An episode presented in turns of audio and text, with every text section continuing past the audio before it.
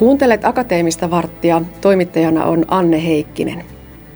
Tuore tutkimus kertoo, että eläinkunnan tuotteisiin ja erityisesti lihaan painottuva ruokavalio ei ole terveydelle edullinen.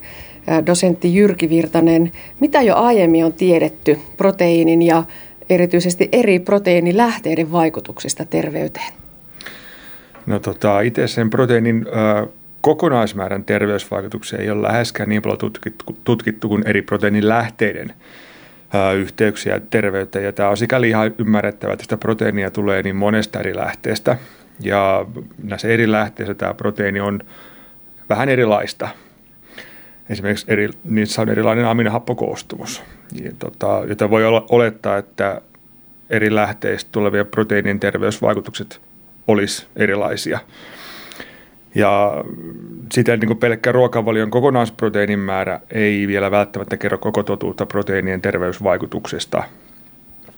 Ja esimerkiksi kuolleisuusriskin osalta niin tutkimusnäyttö proteiinin kokonaismäärän vaikutuksista riski on toistaiseksi aika epäselvää, mutta aika Uh, johdonmukaisesti on nähty, että eläinkunnan lähteistä tuleva proteiini on uh, uh, usein ollut yhteydessä suurempaan riskiin, ja sitten toisaalta kasvikunnan lähteistä tuleva proteiini on ollut yhteydessä pienempään riskiin. Ja eläinproteiinin lähteestä varsinkin punainen liha on aika usein ollut yhteydessä suurempaan monien kroonisten sairauksien riskiin, ja puolestaan sitten kasviproteiinin lähteestä esimerkiksi pähkinöiden syönti on ollut aika systemaattisesti yhteydessä pienempään riskiin. Millainen tämä nyt puheen alla oleva tutkimus on? Millainen aineisto, millaiset menetelmät? No tässä tutkimusaineistona meillä oli tämä sepelvaltimotaudin vaaratekijätutkimus, joka on Itä-Suomen yliopistossa seurannassa oleva väestötutkimusaineisto. Ja tämä tutkimus alkoi 1980-luvun puolivälissä, jolloin siihen osallistui noin 2500 42-60-vuotiaista miestä – ja näiltä silloin tutkimuksen alussa kerättiin hyvin kattavasti erilaisia tietoja ja heille tehtiin hyvin laajat mittaukset, määritykset ja erilaisia tutkimuksia. Ja näitä miehiä on sitten seurattu tähän päivään saakka erilaisista valtakunnallisista rekistereistä, että mitä heille on tapahtunut, minkälaisia sairauksia heille on ilmaantunut, mihinkä, mihinkä he ovat esimerkiksi kuolleet. Ja tässä meidän tutkimuksessa me tutkittiin sitä, että miten tämä tutkimuksen alussa kerätty tieto proteiinin saannista niin, ja eri proteiinilähteiden syönnistä yhdisty seurannan aikana tapahtuneisiin kuolevan tapauksiin. Jos puhutaan ylipäätään niistä proteiineista ruokavaliossa, niin, niin mitä ne proteiinilähteet ovat? Uh, no, tässä meidän tutkimuksessa, jos puhutaan siitä, niin 70 prosenttia proteiinista tuli eläinkunnan tuotteista ja sitten vajaa 30 prosenttia tuli kasvikunnan tuotteista. Ja eläinkunnan tuottaa proteiinista vajaa puolet tuli maitotuotteista, noin vähän yli kolmasosa lihasta ja reilut 10 prosenttia kalasta. Ja sitten kasvikunnan proteiineista noin 80 prosenttia tuli viljatuotteista. Eli toisin kuin monessa muussa väestötutkimusaineistossa, niin tässä tutkimuksessa nämä tutkittavat ei syönyt hirveästi esimerkiksi papuja tai pähkinöitä, mitkä on niitä ää, merkittäviä kasviproteiinin lähteitä. Siihen aikaan ei hirveästi pähkinöitä vielä syöty, niin se selittää tänne, että miksi meillä viljatuotteet oli se merkittävin kasviproteiinin lähde. No jos puhutaan niistä pahisproteiineista, eläinperäisistä proteiineista, niin onko se se punainen liha, makkaraleikkeleet, tämä kolmikko? Öö, no, joo, punaisen lihan tai punaista lihaa, varsinkin prosessoitua punaista lihaa, niin öö, pidetään oikeastaan öö, eläinproteiinin lähteistä haitallisimpana runsaasti käytettynä. Tietenkin siis kohtuullisissa määrissä ihan ok, mutta niin kuin runsa, runsaassa määrin niin tämä punainen liha, varsinkin pitkälle prosessoitu, just makkarat, lihajalosteet, tämän tyyppiset, niin, niin äh, niiden äh, terveysvaikutukset ei ole ollut kauhean äh, hyviä tutkimuksissa. Meillä siis tosiaan ravitsemussuosituksessa otetaan kantaa ja annetaan käyttösuosituksia sille punaiselle ja prosessoidulle lihalle. Minkälaisia ne suositukset ovat? Aikuisväestölle suositellaan korkeintaan 500 grammaa viikossa punaista lihaa ja prosessoitua lihaa. Ja tämä ei kauhean hyvin toteudu tällä hetkellä. Eli tässä vuoden alussa julkaistiin nämä Finravinto 2017 tutkimuksen tulokset ja sen mukaan niin naisilla, no naisilla noin kolme, kolmella neljästä tämä suositus toteutuu, mutta miehillä vaan noin 20 prosentilla. Eli miehillä on tässä, tässä aika iso petraamisen paikka.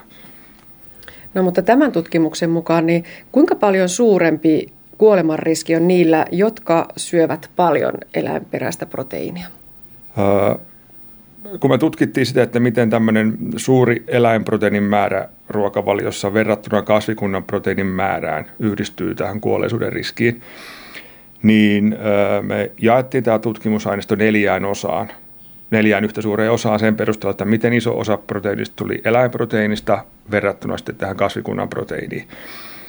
Ja Näissä analyyseissa me nähtiin, että niillä miehillä, jotka sijoittuu tähän ylimpään vertailuryhmään, eli siihen ylimpään neljännekseen, eli joilla tämä suhde oli suurin, eli eniten eläinproteiinia verrattuna kasvikunnan proteiiniin, niin heillä se kuolleisuuden riski oli noin neljänneksen suurempi verrattuna heihin, joilla tämä suhde oli pienin, eli jotka oli siellä alimmassa vertailuryhmässä. Eli onko siis näin, että erityisen haitallista on se runsas lihan käyttö? Öö, jo eri proteiinin lähteistä tosiaan se lihansyönti öö, erottu joukosta, eli pääasiassa sen runsassyönti, eli yli 200 grammaa päivässä, yhdistyi suurempaan riskiin verrattuna sitten, jos on alle 100 grammaa päivässä. Ja muilla eläinproteiinin lähteillä, siis kalalla, kananmunalla, maitotuotteilla ei juuri ollut yhteyttä riskiin. se, se näkyy tällä lihan syönnillä pääasiassa se riskin lisäys. No mutta mikä selittää lihan painottuvan ruokavalion epäterveellisyyttä? No siihen tuskin on mitään yksittäistä syytä, vaan se on todennäköisesti monen eri tekijän summa, mikä liittyy tähän lihaan ja sitten lihan syöntiin. Ja se voi liittyä esimerkiksi punaisen lihan proteiinin aminohappokoostumukseen, lihan rasvanlaatuun, lihan sisältämiin muihin yhdisteisiin – lihan jalosteissa, sitten esimerkiksi suolan määrään tai joidenkin lisäaineiden määrään, esimerkiksi nitriittien ja nitraattien määrään.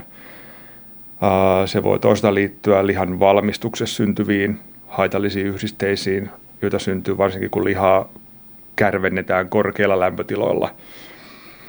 Ja osittain se voi johtua myös siitä, että näillä henkilöillä, jotka syö runsaasti punaista lihaa, niin sitten se muu ruokavalio ei ole välttämättä oikein kohillaan. Eli he sitten syö esimerkiksi vähemmän kasviksia, hedelmiä, marjoja, ylipäänsä kasvikunnan tuotteita. Et se voi tulla myös sitä kautta tämä lihan yhteys suurempaan sairauksien riskiin. Tässä tutkimuksessa selvitette myös sitä, että jos henkilöllä oli jo jokin sairaus, vaikkapa diabetes, sydän- ja verisuonisairaus tai syöpä, niin millä tavalla se proteiini vaikutti heillä? Millaisia tuloksia tästä?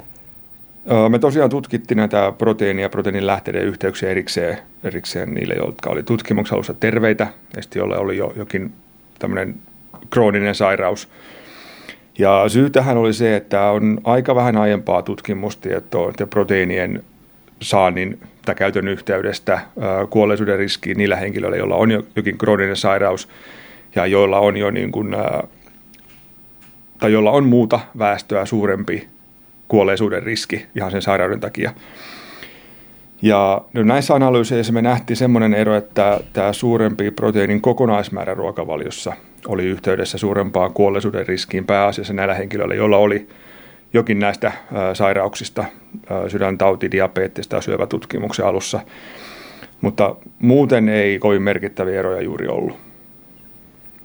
Tuossa tosiaan puhuttiinkin jo siitä, että nämä muutkin ravitsemustottumukset niin aina vaikuttaa siihen, kun tutkimusta tehdään. Niin miten teillä tässä tutkimuksessa otettiin huomioon se, että, että mitä ne muut elintavat, mitä muut ravitsemustottumukset ovat? Ei voi pelkkää sitä proteiinipalikkaa sieltä tutkia.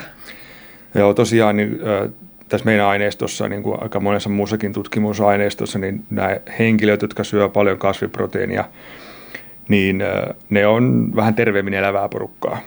Ja esimerkiksi meidän aineistossa niin he tupakoi vähemmän, liikkuu enemmän. Heidän tämä painoindeksi oli matalampi ja lisäksi ruokavalio oli terveellisempi, eli he esimerkiksi käytti enemmän hedelmiä kasviksia, marjoja, kuidun saanti oli su- suurempaa, rasvan laatu oli parempi ja sitten vastaavasti runsaasti eläinproteiinin syöneet miehet, niin ne todennäköisesti tupakoi enemmän. Heillä oli suurempi painoindeksi, pienempi kuidun saanti kuin sitten vähemmän eläinkunnan proteiinia syöneillä. Ja nämä tekijät kuitenkin me otettiin huomioon näissä tilastoanalyyseissä, joten näiden muiden elintapojen ei pitäisi ainakaan kokonaan selittää näitä havaittuja tuloksia.